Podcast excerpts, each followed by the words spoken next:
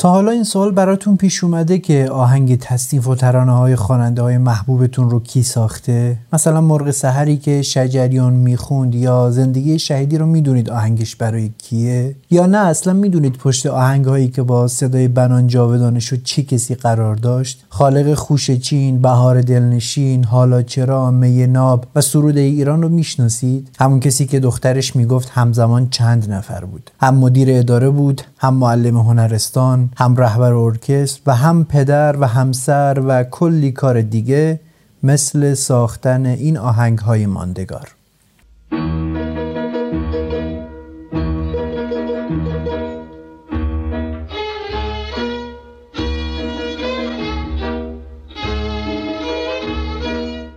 سلام خوش اومدید به اپیزود دهم پادکست گوشه. من فاروق قادری و این اپیزود رو با کمک همکارانم در تیم تهیه تولید می‌کنم. پادکست گوشه گوشه برای شنیدن تاریخ موسیقی ایران و همون رادیو سرگذشت سابقه. این نمره در آبان 1400 منتشر میشه.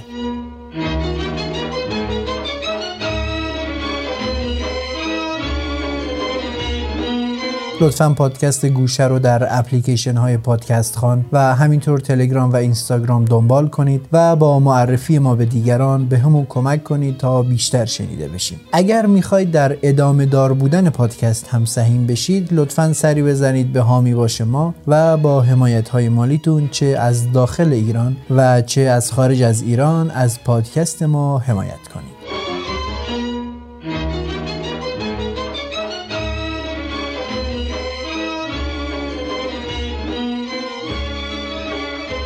در سالهای منتهی به دهه 20 آتش جنگ جهانی در دنیا شعلهور میشه اما ایران از این جنگ کناره می‌گیره و اعلام بیطرفی می‌کنه. اما بعد از اینکه نیروهای آلمان نازی به شوروی حمله می‌کنن ایران که مرز مشترک گسترده با شوروی داشت این بیطرفی عملا نادیده گرفته میشه و نیروهای متفقین از شمال و جنوب وارد ایران میشن و قسمتهایی از خاک ایران رو اشغال می‌کنن. بعد هم دخالت متفقین در ایران بیشتر میشه و یک دالان از شمال به جنوب می‌زنن تا کمک و تسلیحات به مرزهای شوروی برسونن. اشغال ایران باعث اتفاقات زیادی در اون سالها میشه. تا حدی که شاه ایران عوض میشه و رضا شاه پهلوی جای خودش رو به پسرش محمد رضا میده و بعدش هم تبعید میشه. در نتیجه این اشغال طولانی مدت و این دخالت های گسترده مردم ناراضی و ناراحت ایران در گوشه و کنار دست به حرکت های اعتراضی می‌زنن. حسین گل گلاب شاعر تعریف می‌کنه که بعد از ظهر یکی از روزهای تابستون 23 در حالی که خیابونهای شهر در اشغال نیروهای متفقین بود دیدم که یک سرباز انگلیسی روی یک افسر درجه دار ایرانی دست بلند کرد و با ضربه سیلیشون رو به زمین انداخت.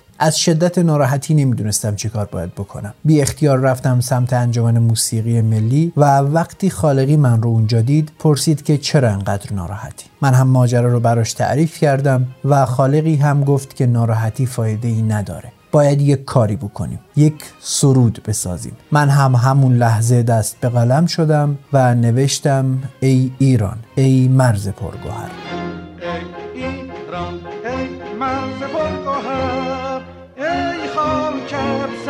چشمه هنر دور از تو اندیشه بدان پاینده مانی تو جاودان.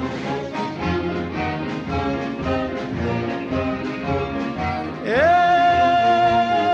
دشمن ار تو سنگ خاره ای من آهنم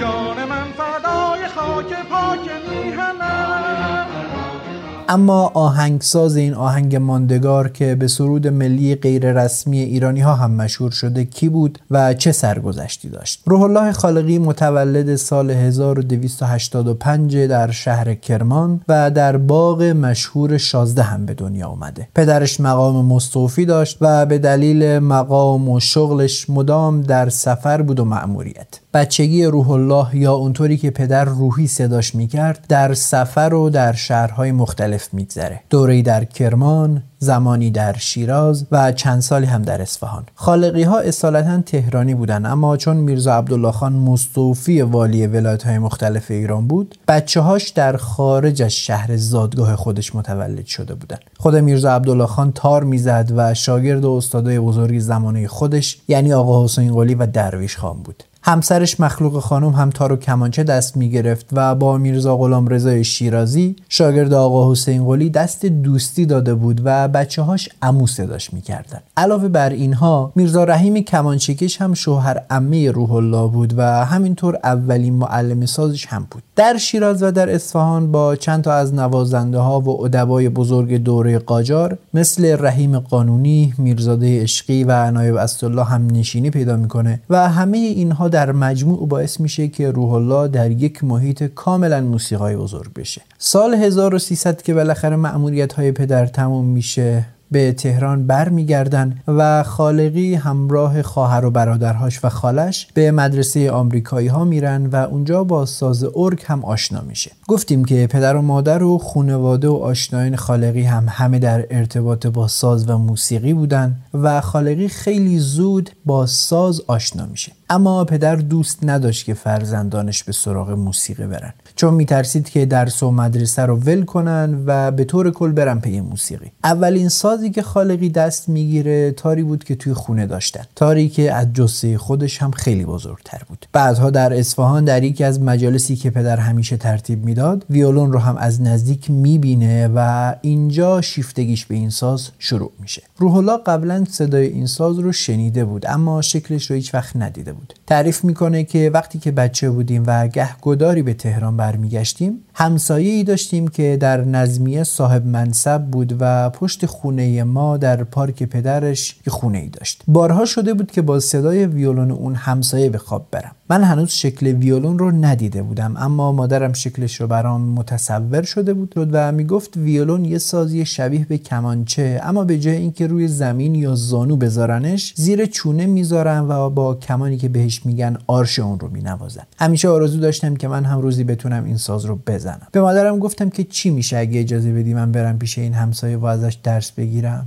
مادرم هم تبسمی کرد و گفت حالا زوده. پدرت هم سفره و من بدون مشورت با اون همچین کاری نمی کنم از اینا گذشته. این آقای همسایه هم که معلم ساز نیست که. هر کسی هم نمی‌تونه صدای سازش رو بشنوه. ما خوششانسیم که تونستیم همسایش بشیم و سازش رو بشنویم. دربارش هم با کسی صحبت نکن. چون جایگاه اداریش بهش این اجازه رو نمیده که بذار مردم به اسم ساززن بشناسنش. ممکنه بفهمه و دیگه تو تابستون هم مثل زمستون درهای اتاقش رو ببنده و ما دیگه نتونیم صدای سازش رو بشنویم. و اما این همسایه کسی نبود جز رکن الدین خان مختاری یا همون سرپاس مختاری رئیس شهربانی رضاشاه که بعدها خالقی دربارش نوشت ای کاش همواره چون آغاز عمرش وقت خود را صرف موسیقی نموده بود تا مشاغل دیگرش برای پایان زندگانی شرابی تلخ به بار نمی آورد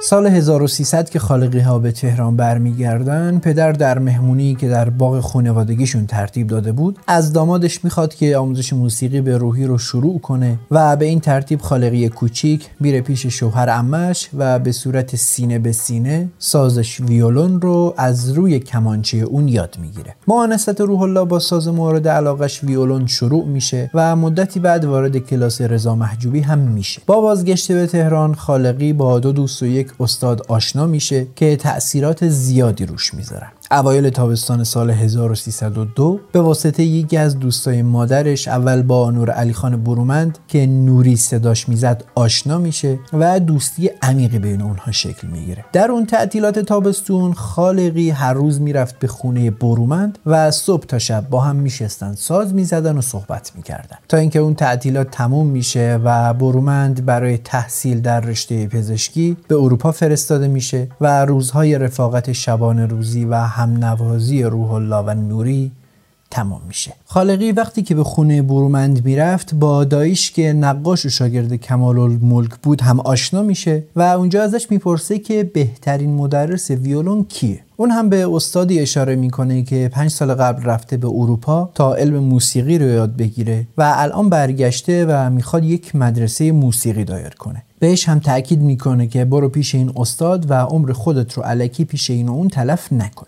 اوایل زمستان همون سال خالقی یک روز یک روزنامه ای می‌خره و چشمش میفته به یک آگهی. آگهی افتتاح مدرسه عالی موسیقی توسط همون استاد یعنی کلونل علی نقی خان وزیری. خالقی بیدرنگ به اون مدرسه میره تا ثبت نام کنه. تا اون زمان یک سال و چند ماه بود که ویولون می‌زد اما هیچ آشنایی با نوتخانی و تئوری موسیقی نداشت. وقتی میره به محل اسم نویسی وزیری شخصا اسمش رو ثبت می‌کنه و کتاب دستور تار رو هم بهش میده و بهش میگه که این کتاب برای تار نوشته شده. اما چون قواعد خط موسیقی درش نوشته شده تو هم می‌تونی ازش استفاده کنی. خالقی همزمان با تحصیلات مدرسه خودش دو روز در هفته بعد از ظهرها هم به مدرسه موسیقی میره و با تمرین زیاد در تابستان سال 1303 موفق میشه که آزمون ورودی ارکستر مدرسه عالی موسیقی رو هم پشت سر بذاره و وارد اون ارکستر بشه. دوستی خالقی با سبا از اینجا شروع میشه. اونها بعد از مدتی هر دو جز مدرسین مدرسه میشن و همه وقتشون رو در مدرسه میگذرونن. میگن سبا و خالقی انقدر به صفحه های ویولون نوازی نوازنده های غربی گوش می‌دادن که صفحه ها بعد از مدتی مخدوش می‌شدن. اشتغال زیاد به کار مدرسه موسیقی و علاقه و شیفتگی خالقی به شخص وزیری و خود موسیقی باعث میشه که بعد از تعطیلات نوروز 1304 بدون اجازه پدرش تحصیل در مدرسه آمریکایی ها رو رها کنه تا همه وقتش رو به موسیقی اختصاص بده. پدر با وجود علاقه ای که به موسیقی داشت با اینکه خالقی موسیقی رو به عنوان حرفه دنبال کنه شدیدا مخالف بود. پس خالقی هم مدتی دور از چشم پدرش و مخفیانه به مدرسه موسیقی میره و وقتی پدرش می‌فهمه این موضوع باعث ایجاد تنش بین اونها میشه. اما خالقی که تازه مادرش رو از دست داده بود به موسیقی دلبستگی بیشتری پیدا می‌کنه و راهش رو محکمتر از قبل ادامه میده. در همین اسنا خالقی به ارکستری که وزیری برای اجرا در کلوب موزیکال تشکیل داده بود اضافه میشه و در چهار کنسرت این ارکستر به عنوان نوازنده ویولون حضور پیدا می‌کنه.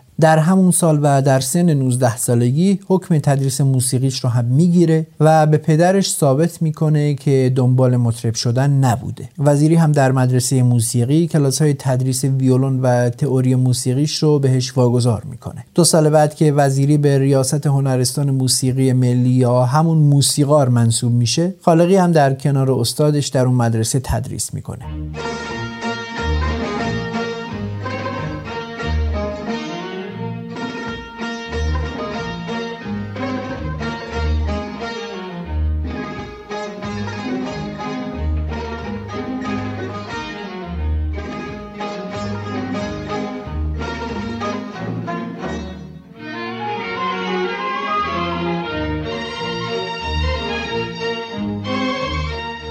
خالقی دوست داشت برای ادامه تحصیل به خارج از ایران بره. اما در بین رشته هایی که وزارت معارف به اروپا میفرستاد رشته موسیقی وجود نداشت. پس تصمیم می‌گیره که در رشته ادبیات شرکت کنه. به همین منظور یک سال به صورت مداوم روی مطالعه درس های اختصاصی وقت می‌ذاره. اما بعد متوجه میشه که طبق قانون جدید برای شرکت در آزمون باید حتما دیپلم داشته باشه. که گفتیم خالقی تحصیلات غیر موسیقاییش رو نیمه کاره رها کرده بود و برای اینکه بتونه دیپلمش رو بگیره سال 1308 به مدرسه دارالفنون میره و بعد از یک سال دیپلمش رو می‌گیره. اما باز قانون وزارت تغییر می‌کنه و این بار لیسانس به عنوان پیش شرط تعیین میشه.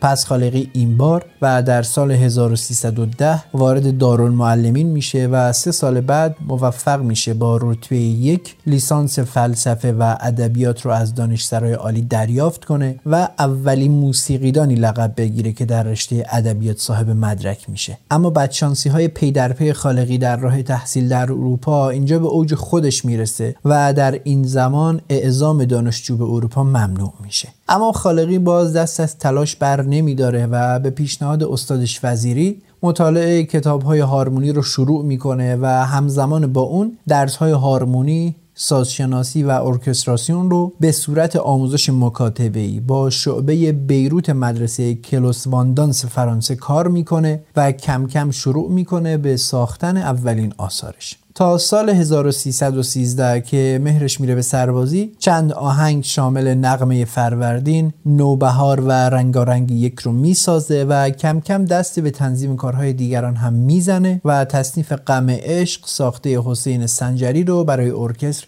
تنظیم می‌کنه. سال بعدش بعد از پایان دوره سربازی خالقی به وزارت معارف اوقاف و صنایع مستظرفه که بعدا به وزارت فرهنگ تغییر اسم میده منتقل میشه و بعد از مدتی به عنوان منشی مخصوص دفتر وزیر معارف ایران انتخاب میشه. در همین سالها به سمت معاون دفتر وزارتی وزارت هم منصوب میشه و به سبب اون سفرهای زیادی به مناطق مختلف ایران می‌کنه که در اون سفرها هم باز دنبال موسیقی و یادگیری و دونستن بیشتر درباره موسیقی میگرده. تا اینجا خالقی چند چند وجه مهم از شخصیتش رو نشون داده. یکی تدریس و دیگری مدیریت. در همین دهه خالقی که در زمینه ادبیات تحصیل کرده بود و موسیقیدان باسوادی هم شده بود کم کم شروع می‌کنه به نوشتن در زمینه موسیقی و مقالات زیادی رو برای روزنامه ها و مجلات تازه تأسیس اون روزها مثل مجله موسیقی می نویسه و سال 1316 هم اولین کتاب خودش رو به چاپ میرسونه. خالقی در بخش اول کتابش یعنی نظری به موسیقی از قواعد کلی و تئوری موسیقی نوشته بود و بخش دومش رو یک سال بعد به مباحث نظری موسیقی ایرانی اختصاص می‌داد. این دو کتاب مثل باقی آثار مکتوب خالقی که در آینده اونها رو منتشر می‌کنه از اهمیت تاریخی بالایی برخوردارن. چون خالقی از اولین کسایی بود که به فکر نوشتن درباره موسیقی میفته و به نوعی آغازگر این مسیر بود.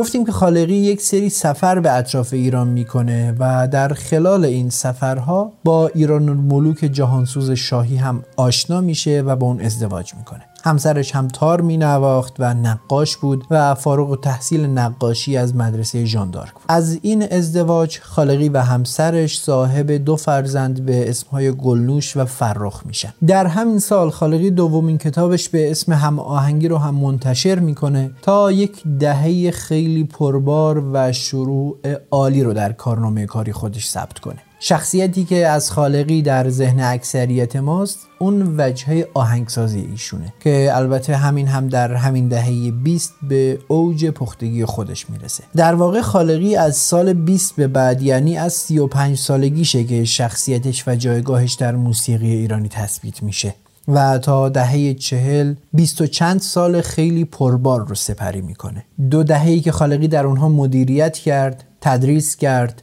نوشت، آهنگ ساخت، تنظیم و رهبری کرد و البته تأسیس کرد. شهریور سال 20 محمد علی فروغی به نخست وزیری منصوب میشه و عیسی صدیق رو به عنوان وزیر فرهنگ انتخاب می‌کنه. این دو نفر هم وزیری رو برای ریاست اداره موسیقی انتخاب می‌کنن و وزیری هم شرط پذیرش این مسئولیت رو انتخاب خالقی به عنوان معاونش عنوان می‌کنه. و به این ترتیب خالقی و استادش بعد از اینکه چند سالی مینباشیان و افرادی که به دنبال تجدد و غربگرایی مطلق در موسیقی ایرانی بودن با سکان موسیقی در ایران رو به عهده می‌گیرن و وزیری با یک نگاه و دید جدید ارکستر نوین رو در رادیو تأسیس می‌کنه و خالقی هم به عنوان آهنگساز و سرپرست در این ارکستر فعالیت می‌کنه. دو سال بعد خالقی در واکنش به بی اهمیت شدن موسیقی ملی و سست شدن جایگاهی که داشت اولین ارکستر ملی ایران رو به وجود میاره و از بزرگانی مثل سبا، حبیب سماعی، بدیعزاده، عبدالعلی وزیری، موسا و جواد معروفی، مهدی برکشلی و مهدی خالقی برای تأسیس این ارکستر دعوت می‌کنه. خالقی اسفند سال 22 گروه رو به وجود میاره و بعد از فقط دو ماه تمرین در اردیبهشت سال بعد اولین اجراشون رو به رهبری خالقی در دبیرستان نظامی در خیابان سپه برگزار می‌کنن. در شهریور همون سال همونطور که در ابتدای اپیزود گفتیم خالقی روی شعر گل گلاب سرودی می‌سازه که تبدیل به سرود غیر رسمی ایرانی ها میشه و با استقبال فوق العاده هم روبرو میشه. انتشار و اجرای این آهنگ به دلیل شرایط سیاسی و نظامی حاکم بر کشور با مقاومت زیادی روبرو میشه. اما روح آزاده خالقی که عاشق ایران بود کار رو به سرانجام میرسونه و به قول شاعر کار راه خودش رو به دل روح مردم پیدا می‌کنه. اولین اجرای این سرود دو شب متوالی در خیابان استانبول در دبستان نظامی دانشکده افسری با صدای غلام حسین بنان اجرا میشه و انقدر اثرگذار بود که هر شب شنوندگان درخواست تکرارش رو می‌کنن و سه بار اجرای اون تمدید میشه. همینطور وزیر فرهنگ وقت ارکستر نوازندگان رو به مرکز پخش صدا دعوت می‌کنه و بعد از اینکه اجرای این سرود رو روی صفحه ضبط می‌کنه دستور میده که این آهنگ رو هر روزه از رادیو پخش کنن.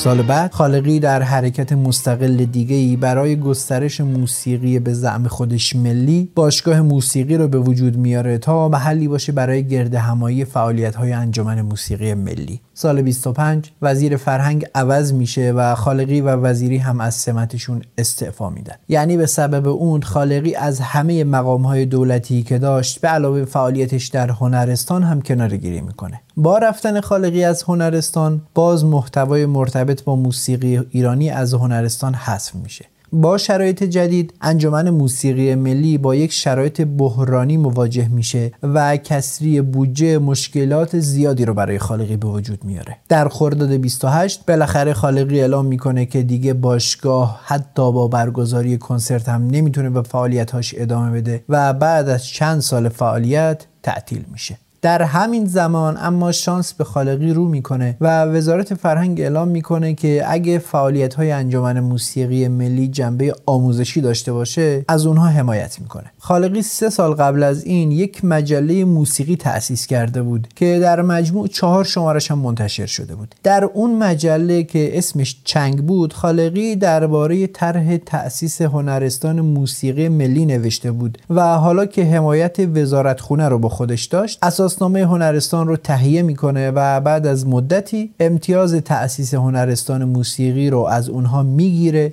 و آرزوی دیرینش برای ترویج موسیقی ملی بالاخره شکل واقعیت به خودش می‌گیره. به این ترتیب هنرستان موسیقی ملی در روز اول مهر سال 28 با 8 هنرجوی دختر و 19 هنرجوی پسر شروع به فعالیت می‌کنه. در اساسنامه این هنرستان بندی اومده بود با این عنوان حفظ خصائص موسیقی ملی ایران و پیشرفت این هنر و قرار دادن آن بر پایه صحیح علمی. خالقی همین بند رو سرلوحه اصلی کارش در هنرستان قرار میده و کارش رو با اشتیاق عجیبی شروع می‌کنه. در حدی که حتی گاهی قبل از اومدن دانش آموزها به مدرسه می‌رفت و مشغول نظافت و جارو کردن ساختمون می‌شد. تأسیس هنرستان ملی میشه گفت یکی از مهمترین اقداماتی بود که خالقی در طول زندگیش انجام داد. تأسیس هنرستان مجالی بود برای آکادمیک کردن موسیقی ایرانی برای اولین بار. تفکرات خالقی با استادش وزیری تفاوتهایی داشت و برعکس اون به دنبال تجدد و نوگرایی صرف نبود و با آینده نگری نگاهی به گذشته داشت. در همین راستا یکی از اهداف هنرستان احیای سازهای فراموش شده ایرانی مثل اود و قانون بود. سازهایی که به اصطلاح تعریب شده بودند. سازهای ایرانی که دیگه کسی در ایران اونها رو نمی نواخت پس نصرالله زرین پنجه و مهدی مفتاح رو معمور می‌کنه تا این دو ساز رو یاد بگیرن و اونها رو در هنرستان به هنرجوها آموزش بدن. کار مهم دیگه ای که خالقی در هنرستان شروع کرد چاپ و انتشار کتاب های آموزش ساز و موسیقی بود که تا قبل از اون تقریبا در ایران انجام نشده بود. تا سال 34 خالقی چهار جلد کتاب آموزش ویولون منتشر می‌کنه و در کنار اونها با همکاری موسا معروفی و زرین پنجه دو استاد هنرستان دو جلد کتاب دستور تار و ستار هم منتشر می‌کنه که اولین کتاب های آموزش تار و ستار در ایران به حساب میان. هنرستان موسیقی ملی اقدام جریان سازی از طرف خالقی بود. خالقی با دعوت از اساتید بزرگ اون زمان مثل موسا و جواد معروفی زرین پنجه سبا زلفنون وزیری تبار و حسین تهرانی یک محیط بکر و بینظیر رو برای هنرجوهای موسیقی ایرانی فراهم کرده بود و در دوره ده ساله مدیریتش پایه های یک محیط آکادمیک قوی رو به طور کامل پایگذاری می‌کنه. محیطی که افرادی مثل علیزاده، طلایی، فخردینی، رهبری، روحانی، روشنروان، اسماعیل تهرانی و باقی حاصل اون بودند.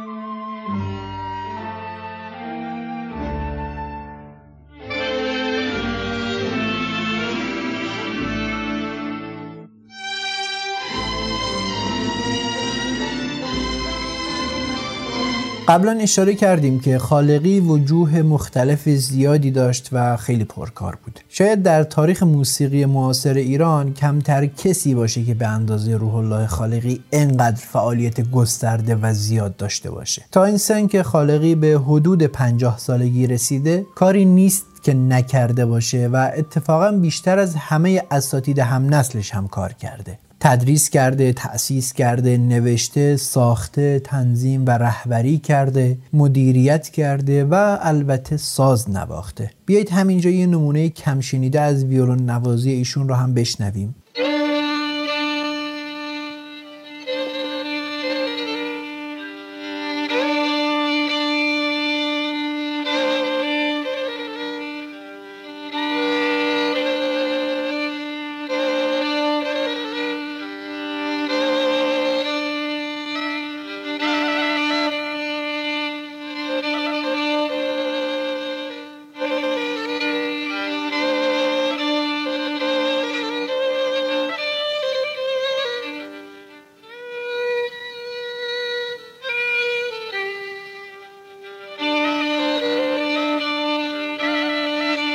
اما از حدود سال 33 و 34 خالقی که ما بیشتر می‌شناسیم تازه هویدا میشه. یعنی 50 به بعد تازه دوره شکوفاتر شدن خالقیه با وجود همه کارهای بزرگ و جریانسازی که تا حالا کرده کار بزرگی که خالقی سال 33 از تلاشهای چندین سالش رونمایی می‌کنه انتشار کتاب سرگذشت موسیقی ایرانه. خالقی در جلد اول این کتاب از تاریخ موسیقی و موزیسین های دوره ناصری به بعد گفته بود و به عنوان اولین کسی که تاریخ موسیقی ایران رو ثبت می کرد اسم خودش رو جاودانه کرد. خالقی جلد دوم این کتاب که به زندگی علی نقی وزیری اختصاص داشت رو هم منتشر می‌کنه اما عجل مهلتش نمیده که جلد سوم رو هم خودش منتشر کنه. خالقی این کتاب ماندگار رو در حمام طبقه پایین خونش می نوشت دهه سی خالقی در خونه در خیابان همایونی شمیران ساکر میشه و تابستونها در حمامی که در طبقه پایین اون خونه دور از سر و صدای خونه قرار داشت می نشست و ساعتهای طولانی مشغول نگارش سرگذشت موسیقی ایران می‌شد. سال 35 یا 36 داوود پیرنیا به رادیو میاد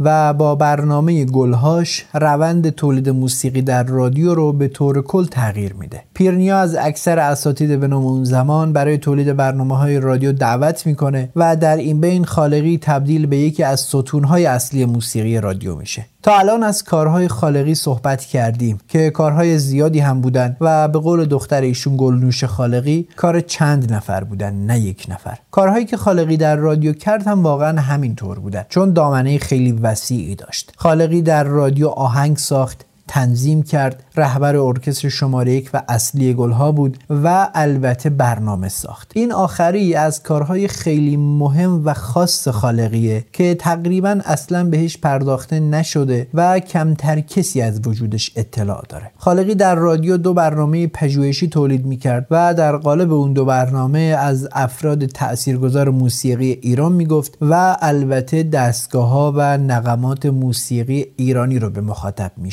برنامه اول سری برنامه های یادی از هنرمندان ایران بود که در این برنامه خالقی به عنوان تهیه کننده و نویسنده فعالیت می‌کرد و گوینده متنی که خالقی نوشته بود رو اجرا می‌کرد. محتوای برنامه همونطور که از اسمش پیداست به بررسی زندگی و آثار هنرمندان بزرگ موسیقی اختصاص داشت و تلاشی بود برای بیشتر شناسوندن این افراد به جامعه. برنامه مهمی که بیش از سی شماره اون در دسترس هست که تعدادی از اونها رو در کانال تلگرام آپلود می‌کنه. تهیه و تنظیم از آقای روح الله خالقی. امشب گفتگو در باره هنرمندی است که تمام عمر خود را صرف ثبت و ضبط نغمات موسیقی قدیم ایران کرده و آنچه در دوره زندگانی از استادان مختلف شنیده همه را به خط موسیقی نوشته و برای آیندگان به یادگار گذاشته است. موسای معروفی فرزند محمد اسماعیل امین الملک در سال 1268 در تهران متولد شد. برنامه دوم هم اسمش بود ساز و سخن. ساز و سخن رو خود خالقی تهیه و اجرا می کرد این برنامه مشابه برنامه هایی که استاد لطفی در رادیو فرهنگ تولید می کرد در این سری برنامه ها خالقی سعی می کرد که موسیقی دستگاهی و ملی رو با توضیحات و صحبت های خودش و پخش قطعات مرتبط و البته اجرای گوشه ها توسط زرین پنجه به مخاطب رادیو بشناسونه و حتی آموزش بده. قسمت های از صدا و صحبت های خالقی در اولین برنامه ساز و سخن رو بشنویم.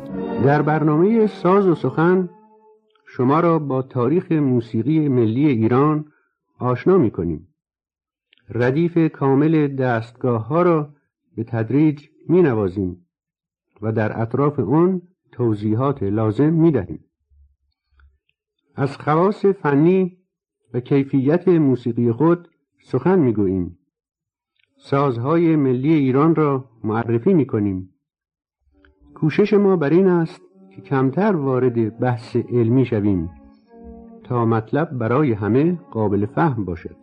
نمونه این برنامه را هم می‌تونید در کانال تلگرام بشنوید. اما آثار موسیقایی خالقی. خالقی خالق نقمه های ماندگار بود. آهنگ هایی که اکثر اونها با صدای بنان جاودانه شدن. اما جفاست که خالقی رو محدود به همکاری با بنان کنیم. درسته که این بنان و صدا و آوازش بود که مهر تاییدی میذاشت بر ماندگار شدن این آثار. اما باید به یک مرحله قبلتر هم نگاه کنیم و اول تأثیر خالقی رو مورد توجه قرار بدیم. چون بنان با کسای زیادی کار کرد اما چرا بیشتر تصنیف و ترانه های ماندگارش با خالقی رقم خورده؟ بنان اگر تثبیتگر این آثار جاودان بود خالقی خالق این نقمه های ماندگار بود.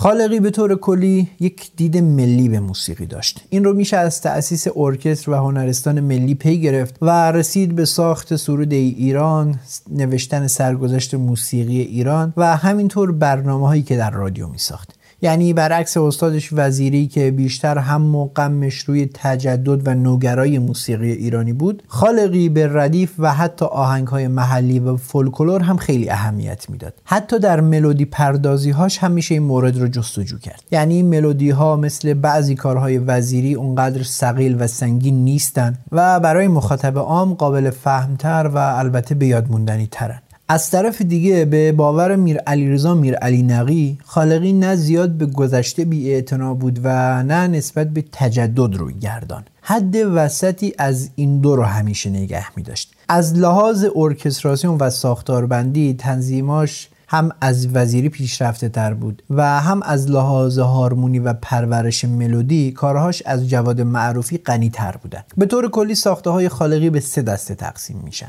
دسته اول قطعات بیکلامی که به سالهای قبل از گلها برمیگردن که شامل پیش درآمد و رنگ و رقص میشن و 24 قطعن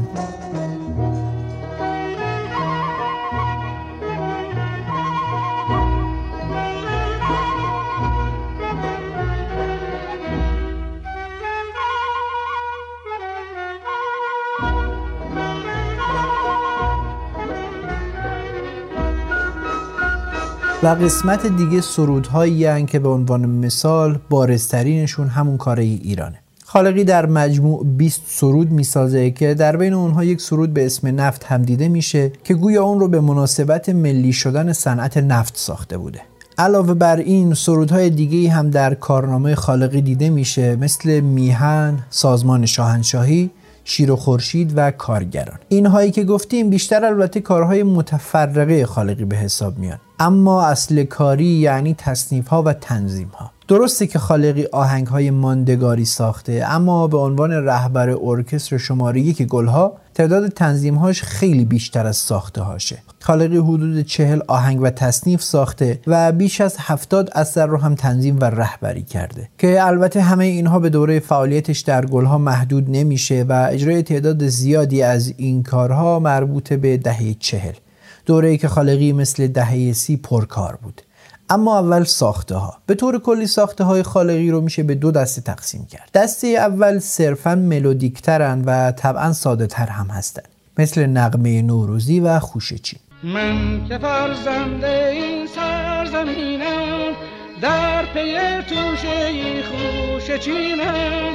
شادم از پیشه خوش چینی رمز شادی بخون از جبینم دسته دوم اما کارهای پیچیده ترین و آثاری که بیشتر روشون کار شده و چند صدایی مثل می ناب، شب جوانی، نغمه بختیاری، رامیانی، رنگارنگ و البته حالا چرا اینها کارهایی که از طریق اینها میشه شخصیت آهنگساز و تنظیم کننده خالقی رو بهتر مشاهده کرد. در این کارها خالقی از نوعی هارمونی شخصی و ارکستراسیون دلخواه استفاده می‌کنه. گفتیم که همه این آهنگ ها در زمان فعالیت خالقی در گلها ساخته نشدن. در دوره اول فعالیت خالقی در رادیو یعنی قبل از سال 25 مدتی اصلا چیزی ضبط نمی‌شد و آهنگ ها به اصطلاح می‌رفت توی هوا. در دوره دیگه هم به دلیل کمبود صفحه در رادیو و کشور و البته کارشکنی های بعضی از اعضای رادیو روی یک صفحه چند بار ضبط می‌شد و به این ترتیب خیلی از کارها از بین می‌رفتن. از طرفی هم خیلی از این آهنگ ها فقط در کنسرت ها اجرا می شدن و ضبط نمی شدن پس خالقی در دهه های سی و چهل که در دوره گلها امکانات ضبط بیشتر بود بعضی از آهنگ هایی که در دهه 20 ساخته بود رو دوباره تنظیم و اجرا می‌کنه. مثل کار پیمان شکن که اون رو با صدای خودش هم خونده و ضبط کرد.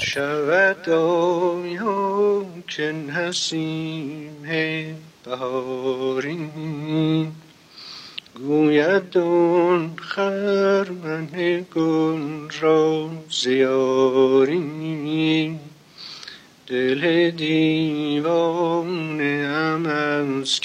خالقی با خواننده های زیادی همکاری داشت اما بیشترین کارهاش رو با صدای بنان اجرا کرده بود. بنان 20 اثر از ساخته های خالقی رو اجرا می‌کنه و در 11 کار از تنظیم های خالقی هم آواز می‌خونه. بنان مشهورترین کارهای خالقی رو خونده. یعنی اینطور به نظر می‌رسه که انتخاب اول خالقی در اکثر موارد استاد غلام حسین بنان بوده. بنان این کارها رو از خالقی خونده. خوش چین، آتشین لاله، آذربایجان، آرزوی دل، آه سحر، بهار دلنشین، پیمان شکن، حالا چرا، خاموش، شب جوانی، شب هجران، گل من کجایی، مستانه، مستی عاشقان، می ناب، نقمه ماهور، نقمه نوروزی، وعده وسال، یار رمیده و البته بوی جوی مولیان با همخانی مرزیه. یه کلاژ کوتاه از این کارها بشنویم. ای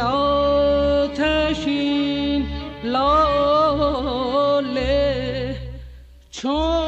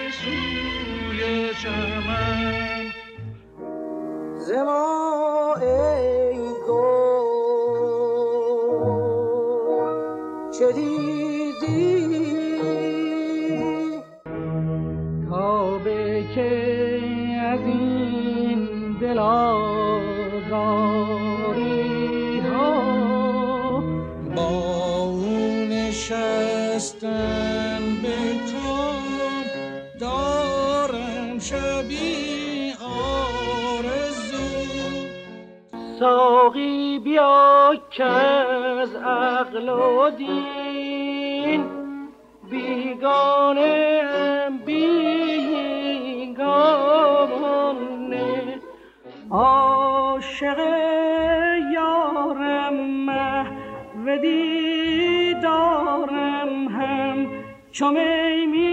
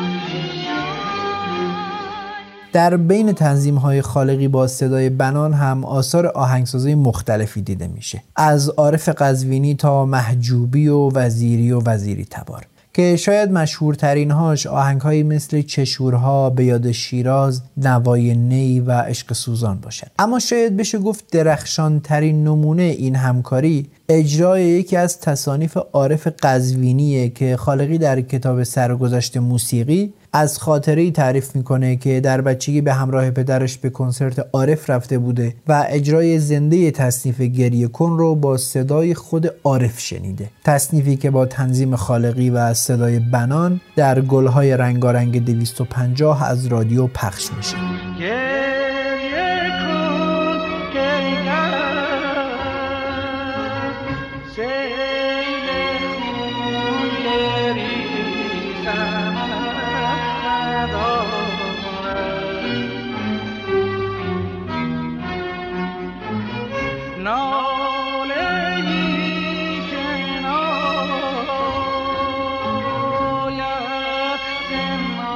علاوه بر بنان خالقی با خواننده های دیگه هم همکاری داشت. افرادی مثل مرزیه، قوامی، پوران، الهه، فرح و شهیدی. خالقی علاوه بر اینکه بوی جوی مولیان رو به صورت دو صدایی برای بنان و مرزیه تنظیم می‌کنه یک بار هم آتشین لاله رو که قبلش با صدای بنان اجرا کرده بود میده که مرزیه بخونه. و اما تنظیم ها قبل از شروع به کار برنامه گلها خالقی اعتراضات زیادی به روند تولید و پخش رادیو داشت و در سال 34 در شورای عالی موسیقی ملی که برای تغییر در موسیقی رادیو به وجود اومده بود سخنرانی می‌کنه و اعتراضات زیادی رو متوجه گردانندگان رادیو می‌کنه که فقط در حال تولید کار مبتزل و سطح پایینن و به جز تقلید از آهنگهای غیر ایرانی کار دیگه نمی‌کنن.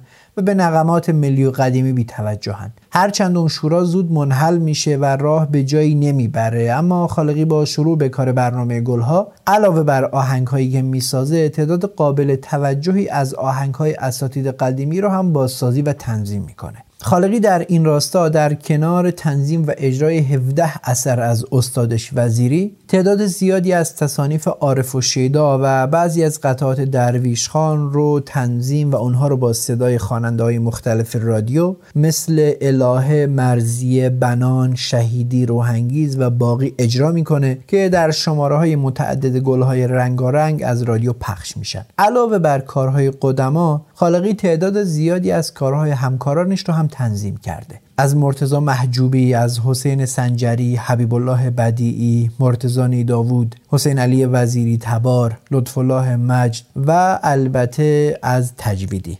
یعنی همون کاری که با صدای مرزی ماندگار شده. یعنی سنگ خارا.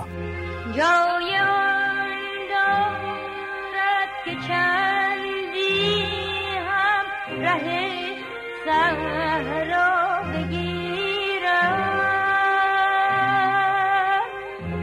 رنگ خارا را گواه این دل شیدا بگیر. در کنار همه اینها خالقی علاقه خاصی هم به تنظیم و اجرای آثار فولکلور داشت. مخصوصا موسیقی بختیاری در این بین زیاد دیده میشه. یکی از درخشانترین و زیباترین این تنظیم ها کاریه که شهیدی خونده.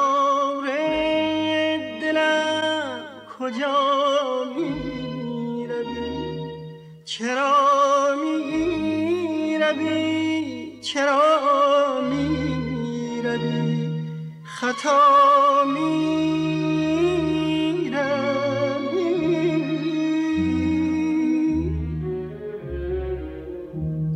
این هم از خالقی رادیو اما جایگاه خالقی در موسیقی ایرانی کجاست؟ چرا خالقی در موسیقی ما مهمه؟ میسم جهانی یکی از اعضای تیم پادکست و کارشناس ارشد موسیقی در این باره متنی نوشته که اون رو می‌خونم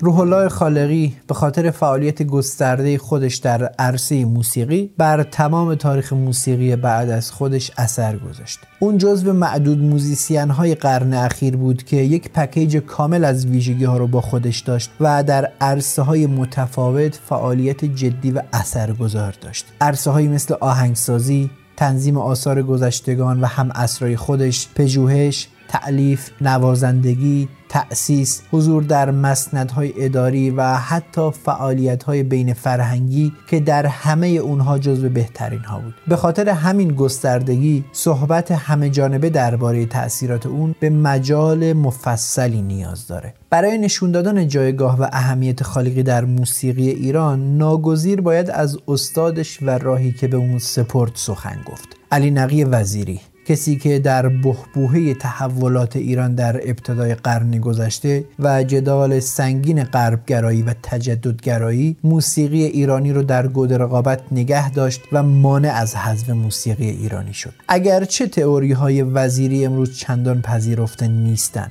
اما بدون شک اون کسی بود که باب موسیقی علمی رو باز کرد و اولین قدم ها رو با قدرت برداشت. وزیری سواد موسیقی رو در موزیسین های ایرانی گسترش داد و به تربیت نسلی پرداخت که ضمن حفظ اصالت با تغییرات زندگی و جامعه سازگار باشند و موسیقی رو علمی دنبال کنند نکته بسیار مهم دیگه در مورد وزیری حضور به موقع و مؤثرش در تصمیم گیری های دولتی برای موسیقی بود. از تمام این جنبه ها خالقی راه وزیری رو با قدرت و شاید بهتر از اون ادامه داد. به ترویج هرچه بیشتر موسیقی علمی کمک زیادی کرد و همچنان با حضور در تصمیم گیری های دولتی به صورت زیرساختی راه رو برای موسیقی ایرانی و موسیقیدانه بعد از خودش هموارتر کرد. خالقی با تأسیس هنرستان موسیقی ملی و تعلیف کتاب های آموزشی که همچنان هم استفاده میشن نشون داد که بسیار آینده نگره و با میراث خودش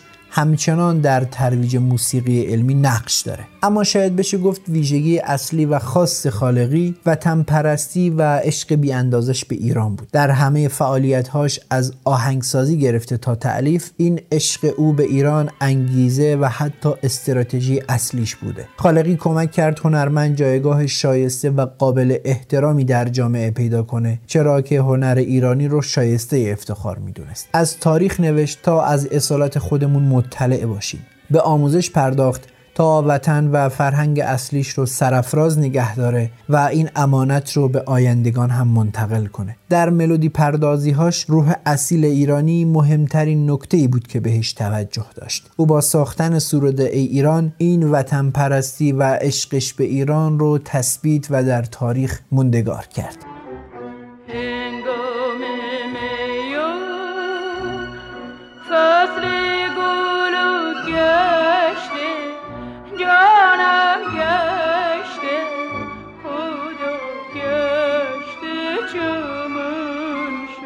اما فعالیت های آخر عمر خالقی فقط به اینها ختم نمی‌شد. خالقی البته عمرش تقریبا کوتاه بود و فقط 59 سال زندگی کرد. اما مثل دوستش سبا خیلی بیشتر از عمرش اثر گذار بود. از دهه سی خالقی برگ دیگه از فعالیت های پرشمارش رو هم ورق می‌زنه. اون سالها انجمنهای فرهنگی در ایران فعالیتشون رو شروع کرده بودن و مخصوصا کشورهای بلوک شرق از هنرمندای کشورهای مختلف دعوت می‌کردن تا آثار هنری خودشون رو با هم به اشتراک بذارن. خالقی به شوروی میره و به لهستان و رومانی و البته سوای اینها به هند و فرانسه هم میره و اونجا در کنار آشنا شدن با فرهنگ و موسیقی اونها سعی می‌کنه که موسیقی ایرانی رو هم بهشون معرفی کنه و در این باره می‌نویسه. هر جا مجالی به دست آمد با اهل فن درباره موسیقی ایران مصاحبه کردم و آنها را نیز علاقمند به درک نکات و دقایق موسیقی ایران دیدم. اکنون می توانم بگویم باب ارتباط هنری از لحاظ موسیقی با این سفر کوتاه افتتاح شده و موقع برای بست این رابطه بسیار مساعد است و ممکن است در آتیه به وسیله مقامات رسمی دولت ایران و هند در ادامه و ازدیاد این ارتباط هنری قدمهای مؤثر مفیدتری برداشته شود. از مجموعه این سفرها مجموعه مقالاتی در زمینه رقص و موسیقی به چاپ می‌رسه. سال 37 مجله‌ای به اسم پیام نوین شروع به کار می‌کنه که خالقی دبیری تحریری این مجله رو تا پایان عمر عهدهدار میشه. یک سال بعد خالقی به دلیل سرخوردگی از شرایط موجود و بیتوجهی مسئولین وقت به موسیقی از مسئولیت های دولتیش استعفا میده. سال 39 اما بیماری خالقی شروع میشه و کم کم از سالهای پرفعالیتش کناره می‌گیره. همسرش میگه که وقتی صبح از منزل خارج می‌شد چند تا بیسکویت جلوی داشبورد میذاشت و تا وقتی که برمیگشت غذاش همون بیسکویت ها بود. فشار کار زیادی که خالقی همیشه به خودش می آورد و تغذیه نامناسب اون رو درگیر زخم معده می‌کنه. تیر ماه سال 44 خالقی برای دیدار دخترش گلنوش که در اروپا تحصیل می‌کرد به اتریش میره و همونجا بیماریش هم عود می‌کنه و برای مداوا بستری میشه. میگن که در آخرین روزش در بیمارستان همسرش ازش می‌پرسه که دیگه آهنگی نمی‌سازی. خالقی هم در پاسخ میگه که خاموش آخرین اثر من بود.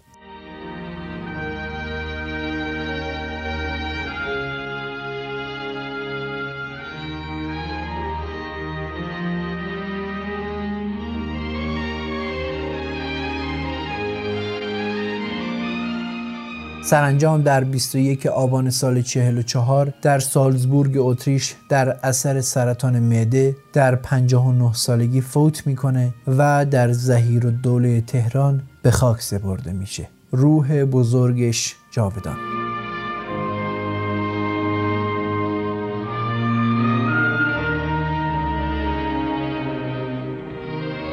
لطفا پادکست گوشه رو در اینستاگرام، تلگرام و اپ های پادکست خان جستجو کنید و بشنوید و ما رو به دیگران هم معرفی کنید. اگر می‌خواید به تداوم پادکست هم کمک کنید به هامی باش ما که لینکش رو توی توضیحات می‌ذارم سری بزنید و با حمایت های مالیتون به پادکست کمک کنید اگر در خارج از ایران هم هستید همین سایت هامی باش امکان دونیشن و حمایت مالی ارزی رو هم فراهم کرده و از اون طریق هم می‌تونید ما رو حمایت کنید. حمایت کاملا اختیاری و دلخواه. در ساخت این اپیزود این افراد من رو کمک کردن. میسم جهانی، سهیل رجب، آریان رستمی، معین طالبی، نرگس زرین نژاد، تاها حسنلو و نرگس هدایتی. ممنونم که این اپیزود رو شنیدید. اینجا پادکست گوش است و من فاروق قادری با شما بودم با اپیزود دهم از این پادکست. پادکست گوشه گوشه ای برای شنیدن تاریخ موسیقی ایران و همون رادیو سرگذشت سابقه. این نمره در آبان 1400 منتشر میشه. نه